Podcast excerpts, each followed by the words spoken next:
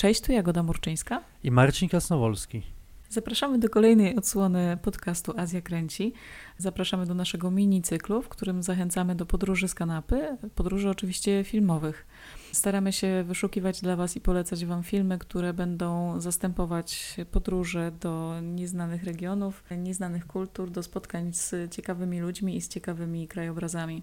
Tym razem udajemy się do kraju, o którym ostatnio jest dosyć głośno, jest to kraj bardzo stary, bardzo duży, bogaty w e, kulturę i także we wspaniałą kinematografię. Mowa oczywiście o Chinach i mam nadzieję, że pokażemy Wam parę tytułów, które są dostępne w Polsce, które pozwolą Wam tą e, kulturę zgłębić. Oczywiście Chiny to kraj e, gigantyczny, niesamowita kultura, niesamowita historia, więc zwiedzanie go nawet za pośrednictwem kina to jest ogromne wyzwanie, ale wybraliśmy sobie tutaj takie dwa klucze, e, którym podporządkowany jest ten e, odcinek, żeby sobie trochę ograniczyć możliwości, jakie stwarza chińska kinematografia. Pierwszy i podstawowy z nich to jest oczywiście dostępność filmów, które będziemy polecać. Staramy się wyszukiwać te filmy, które są już dostępne w polskich streamingach albo będą E, się na nich znajdować za chwilę. Staramy się też wyszukiwać tytuły, które gdzieś krążą na DVD i, i można je w jakiś sposób e, pozyskać. Ta oferta oczywiście nie jest duża, ale mimo to e, można znaleźć naprawdę ciekawe i wartościowe pozycje. Patrząc na te tytuły, które Wam zaraz polecimy, są to filmy dosyć poważne. Nie będzie tutaj lekkich komedii. Tak wyszło. To nie znaczy, że w Chinach nie powstają takie lżejsze filmy, ale no, ten odcinek będzie taki bardziej powiedzmy kontemplacyjny. Kontemplacyjny, ale nie, nie należy się zniechęcać, bo będziemy też proponować różne wizualne wspaniałości. Drugim takim kluczem, e, który wybraliśmy, są podróże w czasie, tak naprawdę, bo okazuje się, że dostępne u nas tytuły pozwalają zajrzeć w bardzo daleką przeszłość Chin, ale też w historię najnowszą i na te dekady, które ukształtowały dzisiejsze chińskie społeczeństwo, które jest no, fascynujące i, i funkcjonuje w w bardzo wielu tak naprawdę wymiarach, wyznaczając też e, w znacznej mierze przyszłość świata, więc jest to zdecydowanie społeczeństwo, którym należy się e, interesować. No tak, pamiętajmy, że na tych procesach globalizacji, które w ostatnich dekadach bardzo mocno przyspieszały, to właśnie Chińczycy zyskali najwięcej i z kraju bardzo biednego stały się krajem dosyć bogatym i ten status powiedzmy przeciętnego Chińczyka poszybował zdecydowanie do góry. Oczywiście mówimy tutaj o narodzie, który ma jakby liczy ponad miliard e, osób i takie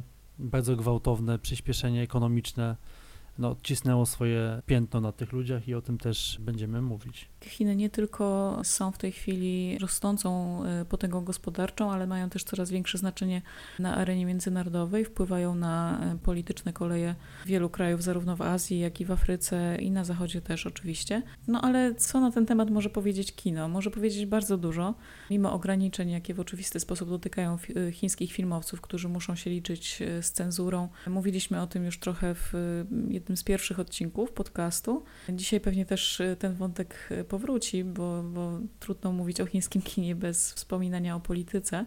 Myślę, że jednym z takich ciekawych punktów wyjścia do tej rozmowy będą dwa takie filmy, które są właśnie taką wędrówką w historię najnowszą.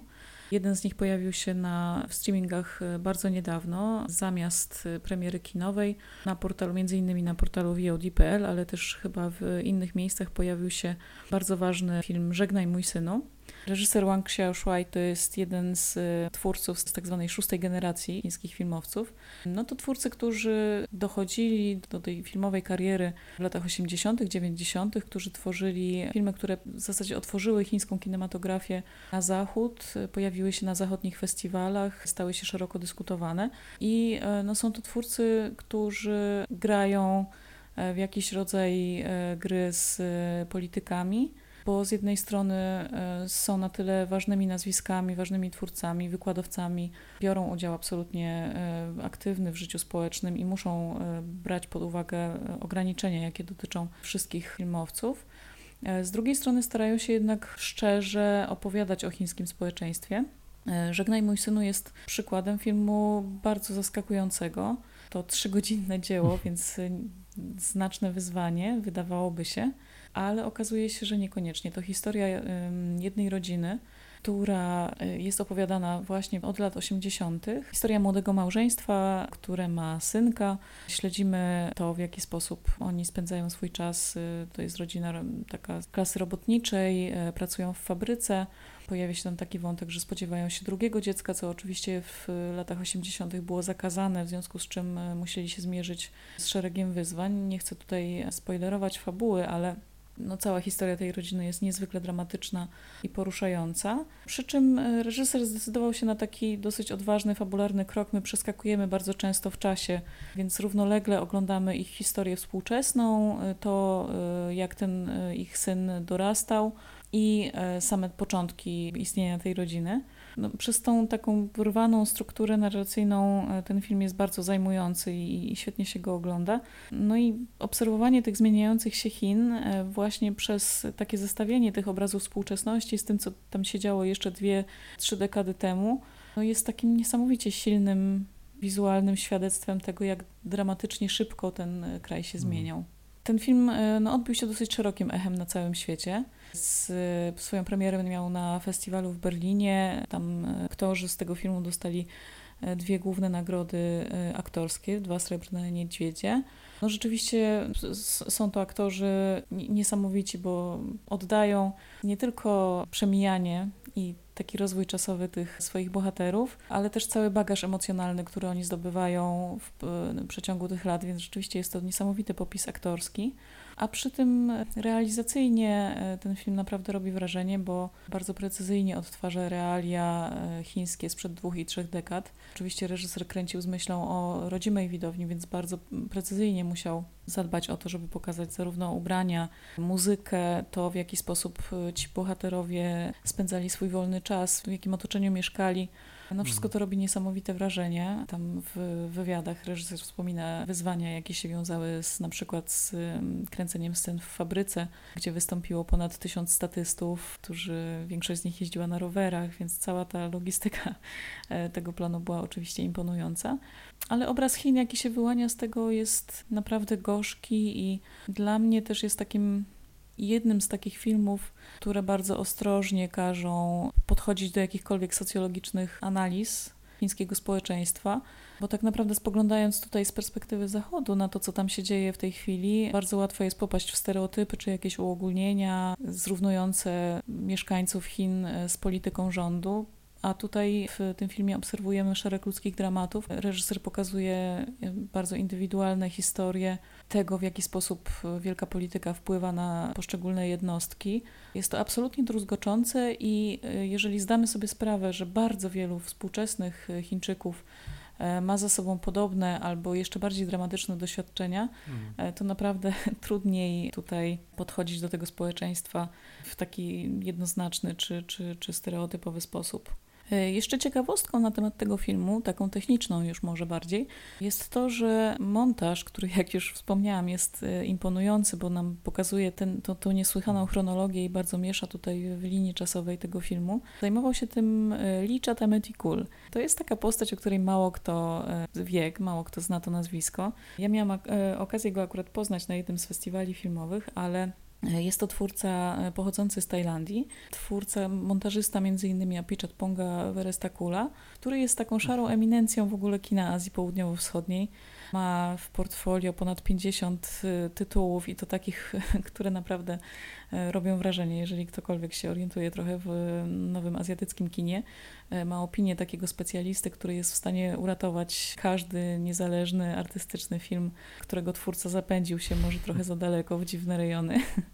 I rzeczywiście y, marzy mi się chyba retrospektywa mm, montażowa. Mało kto robi takie retrospektywy, ale rzeczywiście chyba mu się to należy, bo jest, jest to taka postać, którą znają wszyscy, który zna wszystkich i stoi za wieloma udanymi projektami i tutaj też wykonał niesamowitą robotę. Nawet oglądając ten film pod tym kątem, e, można się naprawdę zachłysnąć. Żegnaj mój synu, chodzi na pewno e, na VOD albo już weszło, ale wiem też, że kina studyjne będą pokazywać ten film e, online, więc może warto też wesprzeć właśnie te placówki, do których e, nie możemy pójść, a które zmagają się z problemami finansowymi. Po festiwalu w Berlinie było o nim bardzo głośno i mówi się, że to jest no, jedno z największych osiągnięć kina, chińskiego kina niezależnego ostatnich lat, a to kino, jak wiemy, zmaga się teraz z dużymi politycznymi problemami. Także póki to możliwe, oglądajmy te filmy, e, bo to tak, bo w ogóle w Polsce jest mało e, chińskich filmów. Kolejny film, o którym chcielibyśmy powiedzieć, to film twórcy także zaliczanego do tej szóstej generacji, o której e, wspomniałaś. Tym razem twórcy chyba z całego tego grona najbardziej znanego na świecie, w Europie i także w Polsce. Mowa oczywiście o Jia Zanke, na którego najnowszy film, czyli Najczystszy jest popiół z 2018 roku wciąż czekamy w Polsce. On miał mieć premierę już parokrotnie, była ona przekładana. Ostatnie plany były na koniec marca tego roku. Oczywiście ta premiera się nie odbyła z oczywistych powodów, a jest na co czekać, bo jest to absolutne arcydzieło. Natomiast my chcielibyśmy się przyjrzeć teraz jego filmowi sprzed paru lat, także absolutny, absolutnie wybitnemu obrazowi, czyli Dotykowi Grzechu. Jest to film, który również opowiada o współczesnych Chinach. Jest to w ogóle ciekawe i jest to duże pytanie, dlaczego właściwie reżyser może tworzyć filmy w Chinach, ponieważ one są bardzo, tak naprawdę, no, pokazują te współczesne Chiny jako kraj, który no, szybko się rozwija, ale ten rozwój przynosi za sobą niezwykłą korupcję i wyzysk ekonomiczny najsłabszych jednostek w, w społeczeństwie. Dotyk grzechu jest, tak, to są cztery różne historie, czterech, czterech bohaterów. No ale to co ciekawe są to historie, które są, które bazują na, na, na faktycznych wydarzeniach z ostatnich lat, z, XXI wieku. No i tak jak ostatni film reżysera, jest to taki film obliczony na, można powiedzieć, dużą skalę, opowiada, próbujący uchwycić to wszystko, co się w Chinach dzieje w jakiś sposób. Akcja, jakby miejsce akcji zmienia się z tak właśnie, że, że te Chiny są pokazywane no, jako wiel, wielki kraj, w którym e, ten postęp wszędzie, wszędzie jest e, widoczny.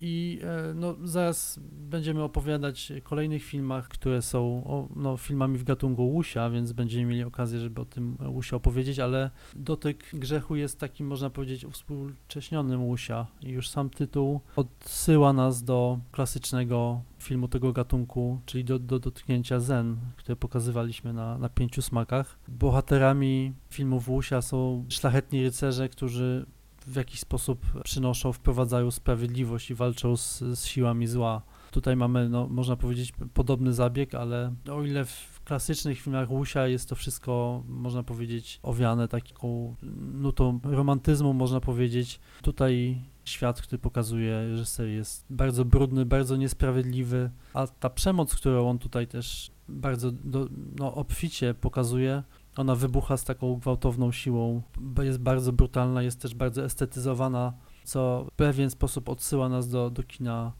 e, gatunkowego. To jest ciekawe zestawienie, bo jest to film realistyczny, natomiast te sceny akcji są bardzo estetyzowane, bardzo piękne i to się może kojarzyć właśnie z, no, z filmami na przykład gangsterskimi. Także jest to, jest to ciekawy zabieg. Jest to absolutnie wybitne kino, wielka wizja reżyserska i tak jak wspomniałem wcześniej, aż trudno uwierzyć, że ten film w ogóle w kinach mógł powstać. Także jego kolejne filmy. E, właśnie mówiliśmy o tym e, też w poprzednim odcinku poświęconym e, Chinom, że często oczywiście twórcy nie mogą krytykować współczesnej władzy, nie, nie mogą pokazywać w jednoznacznie negatywny sposób współczesnej chińskiej rzeczywistości, ale trochę inaczej wygląda sprawa, jeśli chodzi o przeszłość i to także tą przeszłość e, nie mm. bardzo odległą. I często właśnie przenoszenie akcji filmów w lata 80., 90. jest trochę sposobem na to, żeby móc szczerze, zgodnie ze swoim e, światopoglądem pokazywać tą chińską rzeczywistość. Ale odchodząc już od tej polityki, takiej bezpośredniej i bieżącej, to dla mnie obydwa te filmy też są trochę szczepionką, tak jak mówiłam wcześniej, trochę szczepionką na ten medialny wizerunek Chin, e, pokazuje, co ten naród przeżył mhm. w bardzo nie, krótkim czasie. To są, to są naprawdę niesamowicie poruszające dzieła i szereg scen jest tam takich, które naprawdę, no, wżegnaj mój syn, synu, mimo tego, że e, no, ogląda się tę historię z pewnego dystansu, to są tam takie momenty, że naprawdę ściska za gardło ten film bardzo mocno. I jest to, jest to podróż niełatwa może w tą chińską e, kulturę, E, ale zdecydowanie warta tego seansu i niesamowite filmy, które, które się powinno e, obejrzeć, jeśli chce się chociaż e, troszeczkę zajrzeć właśnie w, tą, w te współczesne Chiny. Ale żeby uzupełnić tą podróż naszą chińską o wieki znacznie bardziej odległe. Porozmawiamy o dwóch cudownych filmach, zwłaszcza pod względem wizualnym. Jeden z nich miał premierę kilka lat temu już na polskich ekranach, drugi miał e, się pojawić na nich właśnie teraz. Niestety, oczywiście, znowu z wiadomych względów to się nie wydarzyło, ale dystrybutorzy tego filmu zdecydowali się robić mu internetową premierę. Mowa tutaj o filmie Zabójczyni Hu Xiaoxiena i Shadow Zhanga Yimou. Oba te filmy są filmami gatunku Wuxia. Oczywiście twórcy tych filmów to, to wielkie nazwiska dla kina chińskojęzycznego, ale może parę słów właśnie o tym, czym e, gatunek Wuxia jest. A, a Wuxia jest no, podstawowym daniem kinomanów w Chinach.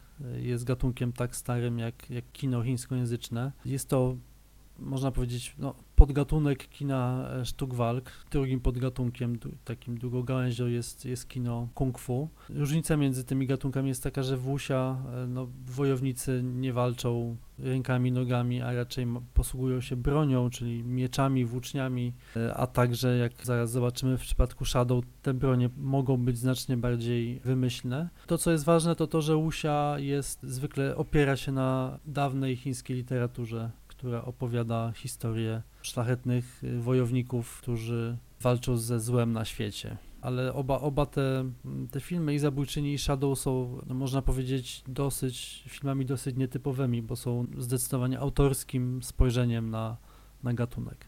Łusia to oczywiście też kino e, takie bardzo tożsamościowe. Jeśli można je z czymś porównywać, to Łusia jest dla mm, kina chińskojęzycznego tym, czym, e, nie wiem, western dla kina amerykańskiego, czy kino samurajskie dla Japonii, bo wśród tych treści opowiadających o etosie wojownika, zmaganiach, dylematach moralnych, z którymi się spotykają ci wojownicy, no jest tam oczywiście masę treści związanych z tożsamością narodową, e, z takimi podstawowymi narracjami, które powracają także w, oczywiście w sztuce e, i literaturze współczesnej. Łusia oczywiście no, też e, obrosło w przeróżne hybrydy i, i wariacje.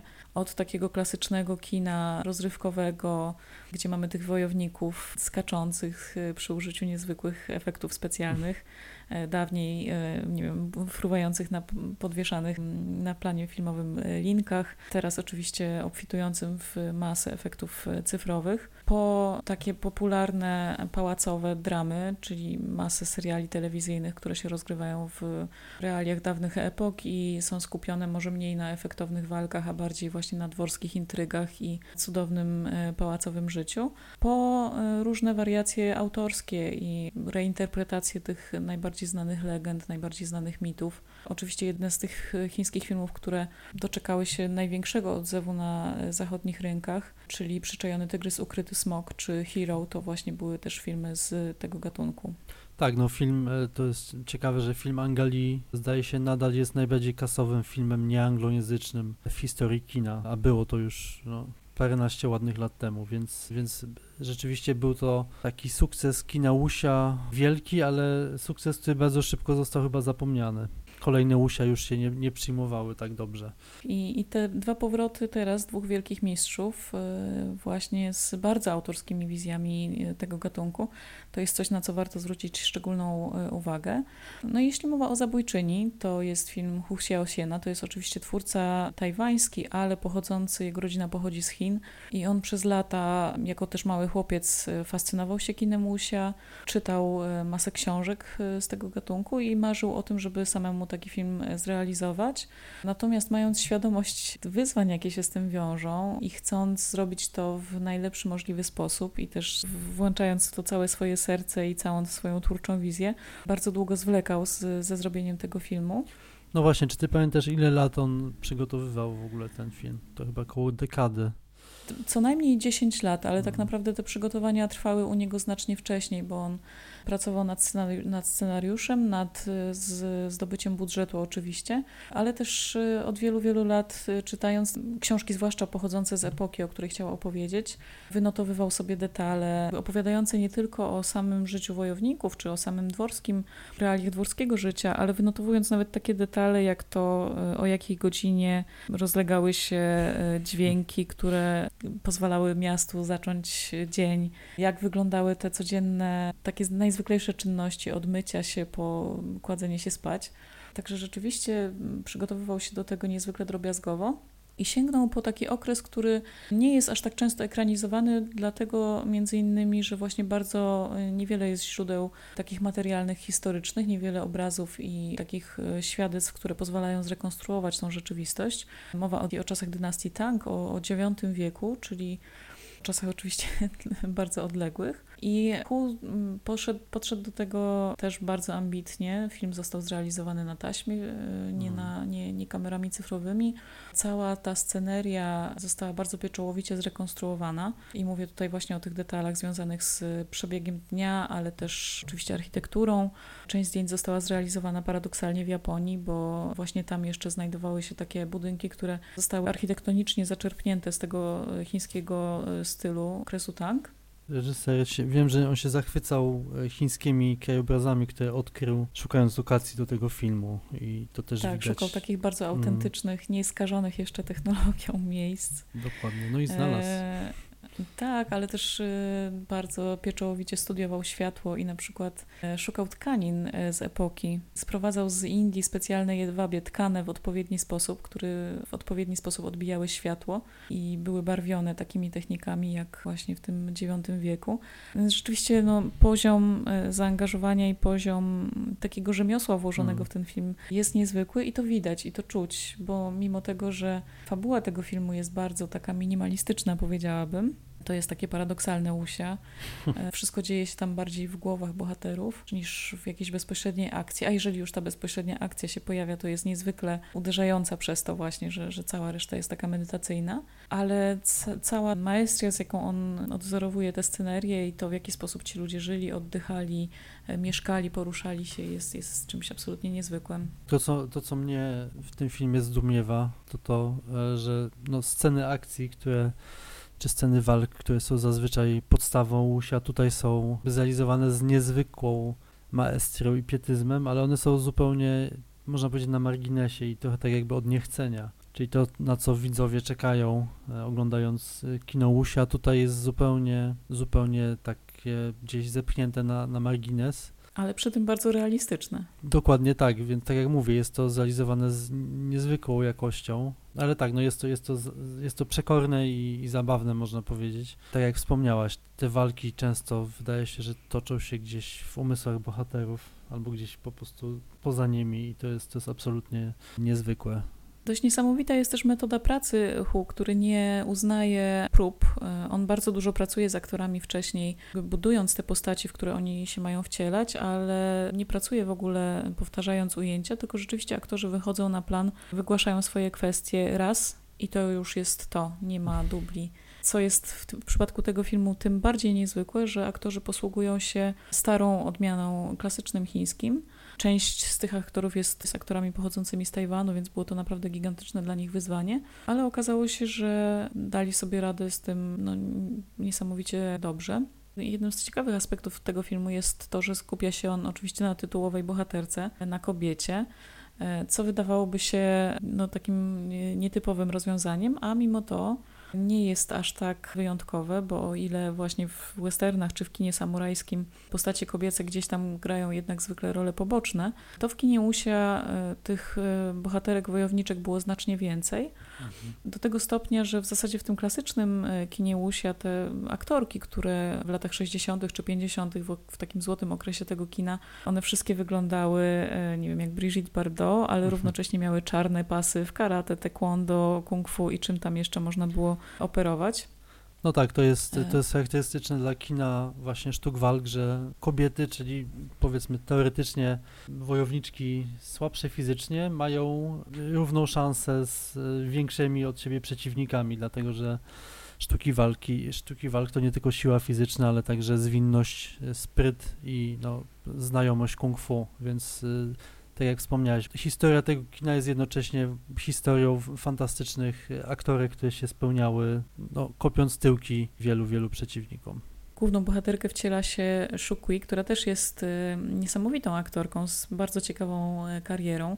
Ona zaczynała y, tak naprawdę w kinie klasy B. Jako młoda dziewczyna przyjechała z Tajwanu do Hongkongu i, i bardzo efektowna uroda przykuła łowców modelek i ona pracowała przez długi czas jako modelka ale nie na prestiżowych wybiegach, w luksusowych markach, tylko po prostu jako taka modelka do fotografii na okładkach magazynów się znajdowała, reklamowała jakieś artykuły. Tam wytropili ją twórcy właśnie w takich filmów w zasadzie soft porno. No, no tak, to są filmy kategorii trzeciej, czyli filmy erotyczne.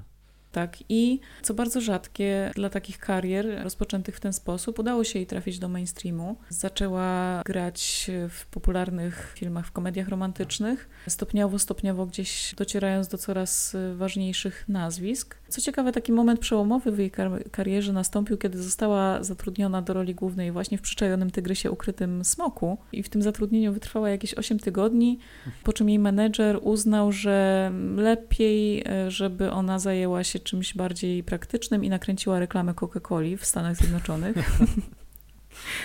E, myślę, że ten menedżer musiał przeżywać bardzo ciężkie chwile, kiedy przyczajony tygrys i ukryty smok robił swoją spektakularną karierę. Na szczęście Szuki do, dostała drugą szansę od życia wraz ze spotkaniem właśnie Hu Xiaoxiena. Zagrała w jego Millennium Mambo i od tej hmm. pory pojawiała się w, nie, nie, tylko w jego, ale też w wielu innych e, arthouse'owych też e, filmach. Równolegle robiąc też karierę w tym kinie mainstreamowym, gdzie cały czas występuje i te filmy z jej udziałem zarabiają ogromne pieniądze, więc rzeczywiście jest to taki rzadki przykład aktorki, która wyśmienicie radzi sobie w tym arthouse'ie i, i w kinie bardzo niszowym, bardzo wyrafinowanym, a też nie wiem, w filmach science fiction, czy właśnie w komediach romantycznych to nie, nie są niestety w większości dobre filmy. Ja osobiście polecam z, z, jej filmografii, mój ulubiony film to So Close, jest to dosyć typowy hongkoński film akcji z dużą ilością elementów sztuk walk. E, ona tam zdecydowanie wygląda fantastycznie i jest to bardzo efektowny film i tak, myślę, że to jest, to jest zdecydowanie jasny punkt, jeżeli chodzi o, te, o tą karierę komercyjną, natomiast faktycznie, jeżeli chodzi o art house, to jest, to jest ciekawe, że ona no, znalazła wspólny język z, z Howe i nakręciła z nim bodajże trzy albo cztery filmy. To się rzadko zdarza, żeby ktoś taki dwo, dwoma torami mm, aktor szedł jednocześnie. O zabójczyni moglibyśmy oczywiście rozmawiać jeszcze długo, e, o tych niezwykłych zdjęciach Marka Lipingwinga, który współpracuje z Hu też od wielu lat i jest autorem w ogóle najpiękniejszych chyba zdjęć w chińskiej kinematografii. Mhm.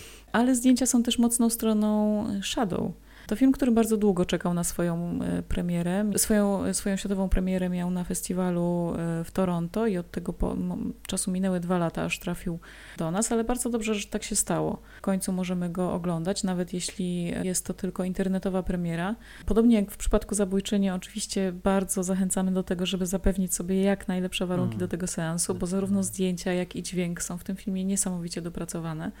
Changi Mu to jest ciekawe, że e, on no, jest już mistrzem i tak naprawdę jest aktywny, aktywny od wielu, wielu lat, ale on po Łusia sięgnął stosunkowo późno w swojej karierze. No, takim pierwszym Łusia było oczywiście Hero, czyli film, który też był wielkim przebojem międzynarodowym. Potem nakręcił w tym samym, e, można powiedzieć, tonie Dom latających sztyletów i potem to Łusia porzucił i poszedł w, inny, w innym kierunku. Przed Shadow nakręcił The Great Wall, Wielki Mur, czyli film, którym próbował podbić nie tylko Chiny, ale także cały świat. To miał być film, który byłby sukcesem na całym świecie. Rola Mata Damona tam miała zagwarantować to, że film powinni zobaczyć widzowie na całym świecie. Tak się nie do końca stało, więc reżyser wrócił do Łusia, wrócił do Shadow i jest to, jest to film, który jest znacznie bardziej ponury niż te jego poprzednie Łusia. To jest ciekawe. To nie jest już film taki jak Hero czy Dom latających sztyletów. same barwy, które w tym filmie zostały użyte, mm, świadczą o tym, że jest to, jest to film e, dosyć szary i ponury. No właśnie, powiedzmy o zamyśle artystycznym, jaki tutaj e, przyświecał reżyserowi. On zdecydował się e, zrobić film inspirowany chińskim malarstwem tuszem co oczywiście jest wyzwaniem, bo tusz operuje e, monochromatyczną paletą barwną. I e, zdecydował się to zrobić nie przy użyciu, bardzo łatwo by to było zrobić oczywiście cyfrowo. Hmm. Natomiast on zdecydował się to zrobić w wersji e, analogowej i wszystkie kostiumy, cała scenografia powstała w różnych odcieniach bieli i czerni. Tylko skóra aktorów i krew ma swój naturalny kolor. E, oczywiście jest tu bardzo dużo efektów specjalnych związanych z, ze scenografią czy z niesamowitymi takimi sceneriami, w których, krajobrazami, w których ten film się rozgrywa ale wszystkie pozostałe elementy, kostiumy, wystrój tych niezwykłych sal pałacowych, wszystko to jest czarno-białe. I tak jak mówisz, to nie jest wyłącznie taka zabawa estetyczna, bo stoi za tym filmem filozofia Yin-Yang, czyli tego znanego wszystkim mhm. czarno-białego symbolu przenikających się elementów. I e, on pokazuje tutaj, że także moralność nie składa się z jednoznacznie jasnych i, i ciemnych e, stron, ale jest między nimi wiele odcieniów szarości. I rzeczywiście ta taka filozoficzna e, warstwa przebija także spod tych wyborów estetycznych. To, to jest zarówno w przypadku zabójczyni, jak i Shadow mam takie wrażenie, że już niewielu mistrzów kina pracuje w ten sposób, to znaczy tak jak wspomniałaś, taki efekt kolorystyczny można by prawdopodobnie bardzo łatwo osiągnąć w postprodukcji, w studio, a przypuszczam, że postawienie takiej scenografii, jak w przypadku Shadow, no, musiało zająć bardzo dużo czasu i kosztowało dużo pieniędzy, także osobiście trochę się boję, że widzowie nie będą w stanie tego nawet docenić, uznając, że, że to po prostu jest efekt e, cyfrowy. I, I, akurat pod tym względem szkoda, że tego filmu nie będziemy mogli e, zobaczyć w kinie, bo jak się tak zastanowić, to, to jest to jeden z najbardziej efektownych zabiegów estetycznych w ogóle w kinie światowym ostatnich lat. Jest to absolutne mistrzostwo. No, ten film jest tak wizualnie jest tak piękny i tak te, te barwy są tak wyciągnięte rzeczywiście, znaczy ta wizja jest tak mroczna i jakaś taka zanurzona w tej szarości, że no, no, działa to niesamowicie, absolutnie. Jestem pod wielkim wrażeniem. Dzisiaj ten film oglądałem jeszcze raz i no, nie mogłem się nadziwić, że jest to tak, tak piękny tak naprawdę wizja. I no, myślę, że oglądając ten film na samym początku warto się właśnie na tej wizji, na tych kolorach skupić, ponieważ sam początek filmu, co ciekawe, jest dosyć nieefektowny i zanim tutaj fabuła skręci w stronę powiedzmy takiej bardziej wartkiej akcji, początek E, jest zajęty układaniem, można powiedzieć, takiej dworskiej intrygi i rozstawianiem pionków na, na, na planszy. To jest ciekawe, bo zwykle filmy akcji zaczynają się jednak od, od sceny akcji, a dopiero później intryga jakoś tam się dalej kręci. Tutaj on z tego rezygnuje i każe nam czekać dosyć długo na akcję, ale jak ta akcja się zacznie, to, to już się dzieje dosyć e, mocno. E, chociaż nie jest to już też aż tak nie, bardzo nietypowe dla, dla filmów z tego gatunku, bo takie zdarzenia zdarzały się. Zresztą nawet w takim kinie, które inspirowało Zanga, czyli w kinie e, Akiry Kurosawy, też wiele jest przecież scen e, gadanych, gdzie zanim bohaterowie e, zabiorą się do działania, to musi się odbyć szereg honorowych rozmów.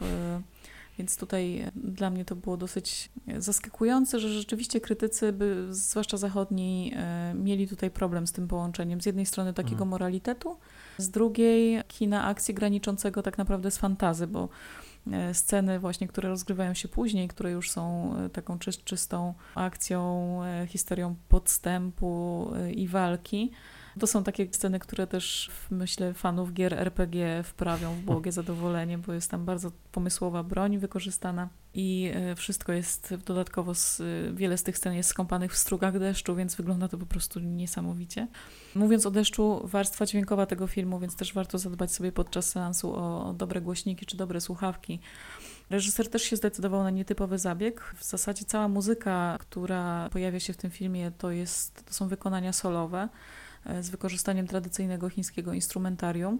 Więc nie ma tutaj takich typowych dla takiego spektakularnego kina historycznego, orkiestrowych zagrań i, i hmm. jakichś takich pasaży, które unoszą gdzieś tą akcję w, inny rejon, tylko wszystko jest to takie bardzo minimalistyczne i ta muzyka jest bardzo przejmująca. E, ale może powiedzmy jeszcze parę słów o samej fabule w ogóle i o samym zamyśle historycznym, który tutaj stoi za, za tą narracją. Film rozgrywa się w okresie Trzech Królestw, to jest jeszcze wcześniejszy czas niż Zabójczyni. Oczywiście chińska historia jest naprawdę obfituje w takie niesamowite momenty. Trzy Królestwa to jest trzeci wiek naszej ery. I to jest z kolei okres bardzo często ekranizowany, bo tutaj dużo źródeł zostało z tego okresu, więc wiele takich właśnie tych e, seriali pałacowych, o których wspomniałam, rozgrywa się właśnie w tym okresie. Zresztą sam scenarzysta e, Shadow, Zhu Sujin, e, jest w ogóle autorem takiego blisko 100-odcinkowego serialu bardzo popularnego Trzy Królestwa telewizyjnego. Ale tutaj twórcy poszli w taką drogę bardziej szekspirowską, można powiedzieć. I rzeczywiście połączenie tego właśnie z jednej strony tych etycznych rozważań z tą efektową akcją, taką w stylu wręcz fantazy, e, jest tutaj dosyć niezwykłe. Co też e, wprowadził tutaj reżyser, to znowu e, wydobycie tych bohaterek kobiecych. Hmm. Aktorki grające w tym filmie też zwracały uwagę na to, że bardzo im się podobało, że w przeciwieństwie do tych popularnych ostatnio kostiumowych filmów chińskich, on tutaj rzeczywiście nie tworzy kobiet z ozdobników. Mimo tego, że one zgodnie z realiami epoki e, nie mają e, takiej mocy sam, samostanowienia, są tutaj często używane jako taki element rozgrywki między mężczyznami, to on uczynił z nich takie pełnokrwiste, rzeczywiście charakter, pełne charakteru bohaterki. No i tutaj znowu wracam do tej filozofii yin yang, którą on e, tutaj bardzo mocno eksploruje bo oczywiście yang to element męski, yin to element żeński i w pewnym znaczącym e, momencie jedna z głównych bohaterek staje się trenerką, uczy walki e, jednego z głównych bohaterów. I to właśnie ten element żeński, który ona pozwala mu w sobie odkryć i e, który eksploruje, jest jedyną możliwością walki ze znacznie silniejszym przeciwnikiem. E, I także to, co może się właśnie wydawać takim tym elementem fantazy, o którym mówię, czyli broń, która została tam użyta, e, to jest wariacja na temat takiej chińskiej tradycyjnej broni, takiej charakterystycznej halabardy z takim wielkim ostrzem, mhm. dadao to się nazywa, sprawdziłam. I ta halabarda przybiera tutaj, e, czy, czy włócznia, przybiera tutaj postać parasolki, takiej bardzo lekkiej broni.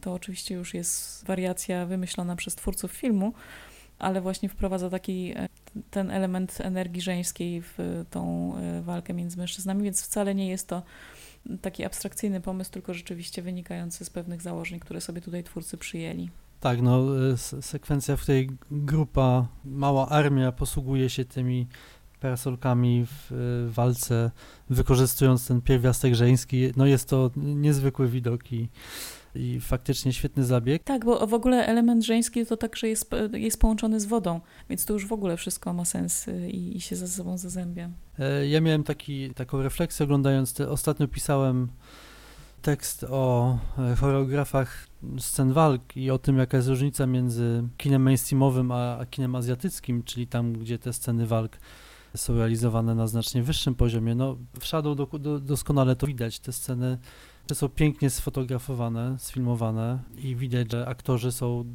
znakomicie też do tych scen przygotowani fizycznie, e, ale tak jak wspomniałaś, no, te sceny akcji mają też odzwierciedlenie w, no, w filozofii i to wszystko, każdy element tutaj mm, doskonale e, do siebie pasuje. W kinie mainstreamowym obecnie sekwencje akcji, sekwencje sztuk walk, które no, są jakąś podstawą tak naprawdę każdego obecnie filmu akcji w, w, w, Hollywoodzie. No tam maskuje się brak umiejętności aktorów na przykład szybkimi cięciami i trzęsącą się kamerą. I to jest straszne, to jest zdecydowanie nadużywane. Tutaj wszystko jest filmowane z wielką elegancją i płynnością. Jest to dzieło sztuki po prostu, takie miałem wrażenie i, i zdecydowanie Shadow polecam jako właśnie przykład tego, w jaki sposób należy kręcić filmy akcji. Jak czytałam też analizę y, kogoś, kto się zajmuje taką techniką sztuk walki, z, znając się z praktyki na, na tych sztukach i też podkreślał to, że y, niewiele filmów też kręci się teraz tak, że widać ciężar tego całego rynsztunku mhm. i, i tych broni. Bohaterowie zwykle wymachują nimi, jakby to były po prostu patyczki. Tutaj ten realizm został y, zachowany. A jeszcze e, wracając do tych e, też e, scen deszczu, choreograf akcji, który tu brał udział w realizacji Shadow, to już taki szczegół dla koneserów. Jest uczniem jednego z najbardziej takich utytułowanych, legendarnych choreografów hongkońskiego kina, który stał za wielkim mistrzem Wong Kar i tam też te sceny walk. Jakby widać tutaj, jak, jak ktoś się zna na temacie, to widać to pokrewieństwo. On robił wielkiego mistrza, ale też Matrixa i Kill Billa, także no to jest człowiek, który można powiedzieć przyniósł choreografię, wschodnią choreografię do Hollywoodu i tam już ją zostawił. Ten choreograf to Ewan Wapping, faktycznie naj, największy chyba talent obecnie pracujący w kinie sztuk walk. E, jest to więc e, film, który bardzo, bardzo polecamy, taka wizualna e, uczta I nie jest to też tak, że jest to tylko i wyłącznie gra konwencją. E, tak jak wspomniałeś na początku, ten film ma tak naprawdę polityczny też pewien e, wydźwięk, który wcale nie jest e, optymistyczny i o ile Hero miał takie zakończenie, które nie, nie chcę go tutaj zdradzać, ale było taką sugestią wiary reżysera w, hmm. w, w pewien porządek i ład, który jest możliwy do utrzymania pewnymi środkami, tak tutaj rzeczywiście wymowa jest taka raczej ponura i pokazuje, że władza bez względu na to, jak się realizuje, to, to jednak ściąga człowieka w bardzo niebezpieczne rejony. No tak, być może dlatego jego kolejny film został zatrzymany przez cenzurę, o czym e, wspominaliśmy też e, w, e, w drugim odcinku Azja Kręci.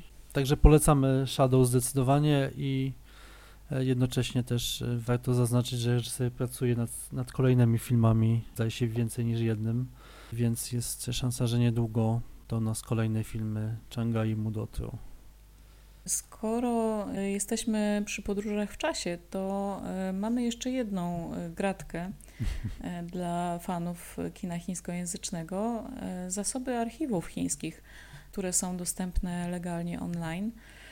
To jest rzeczywiście coś, co z pewnością przyciągnie sinologów czy, czy studentów y, kultury chińskiej, ale mam wrażenie, że to jest wartościowe kino nie tylko e, dla takich specjalistów. Archiwum chińskich filmów, które można znaleźć na e, YouTubie, na profilu e, Modern Chinese Cultural Studies, tak najłatwiej do nich trafić. E, jest tam taka playlista stworzona Chinese Film Classics. Jest to, jest to uniwersyteckie e, centrum, które udostępnia te filmy z świetnie opracowanymi napisami, które tam naukowcy przygotowali, więc można im naprawdę zaufać. To archiwum obejmuje kilka czy kilkanaście tytułów z lat 20., 30. i 40. I to jest rzeczywiście coś, co no, może zaskoczyć wiele osób, które znają taką klasykę zachodniego kina a nie miały nigdy kontaktu właśnie z y, azjatyckimi tytułami z tego okresu.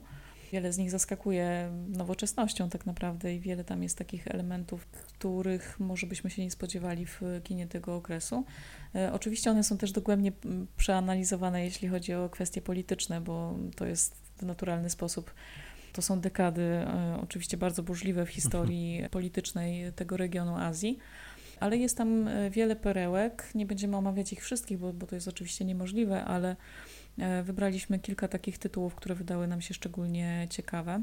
Tak jak wspomniałaś, dla mnie po pierwsze mamy mało czasu w codziennym życiu, żeby wracać do starszych filmów. Raczej musimy e, przerabiać to, co się pojawia na bieżąco, więc rzadko ta klasyka rzadko mamy na nią czas, a faktycznie jeżeli chodzi o kino azjatyckie, to chyba tylko kino japońskie jakoś funkcjonuje w, też w wyobraźni e, widzów, głównie za sprawą Kurosawy, który no, po wojnie zaczął realizację swoich filmów samurajskich i te filmy są znane, natomiast jeżeli chodzi o klasykę kina chińskiego, to, to wydaje mi się, że ona w ogóle nie jest znana. No ja z tych, z tych filmów wybrałem film, który uchodzi często, oczywiście ciężko jest tak o tym filmie powiedzieć, ale uchodzi za najważniejszy chiński film w historii kina. Jest to film Spring in a Small Town, reżyserii Fei Mu, film z roku 48. I jakość y, kopii nie jest zbyt wysoka, więc nie spodziewałem się na początku, można powiedzieć, mocnych, y, mocnych przeżyć i mocnych emocji, ale jest to tak y, niezwykle z jednej strony subtelna, prosta, a z drugiej strony mocna historia, że że jestem pod jej wielkim wrażeniem. E, reżyser dysponował tak ograniczonym budżetem, że stać go było na naprawdę prostą scenografię i zaledwie piątkę aktorów. Jest to film, który po premierze nie został doceniony. Wtedy rodziło się, no, rodziły się Chiny komunistyczne i on został ocenzurowany jako niedostatecznie ideologiczny. Sam reżyser zmarł parę lat później, ale, ale, ale film po jakimś czasie okazało się, że został odkryty i nazwany e, arcydziełem. Fabuła filmu rozgrywa się po II wojnie światowej, czyli po czasie, po wojnie, z punktu widzenia Chin była to wojna chińsko-japońska, po kapitulacji Japonii. E, bohaterowie filmu mieszkają e, no, wśród ruin.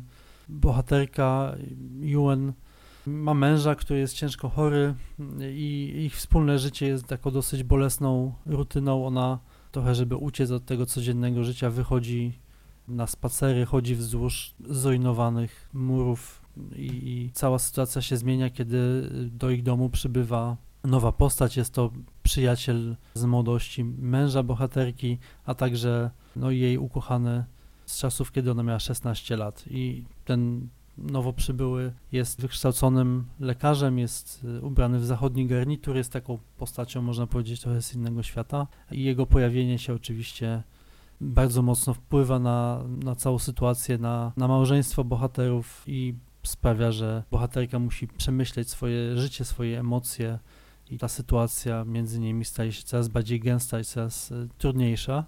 No brzmi to dosyć prosto i może banalnie, ale, ale rzeczywiście siła tego filmu jest y, niezwykła. Przypomina on trochę filmy Bergmana nawet, a jednocześnie jest dosyć silną polityczną e, alegorią e, Chin powojennych. Cóż, no jest, jest, to, jest to, tak jak wspomniałem, film naprawdę nie, niezwykły. Co ciekawe, powstał także jego remake w roku 2002 pod tym samym bodajże tytułem. E, jest on też wysoko oceniany, ja go nie widziałem, ale, e, ale wygląda na to, że, że także warto remake obejrzeć i te filmy porównać. Także Spring in a Small Town zdecydowanie tak. E, ja z kolei przyjrzałam się takim filmom, które bardzo mnie zainteresowały ze względu na postać e, głównej aktorki.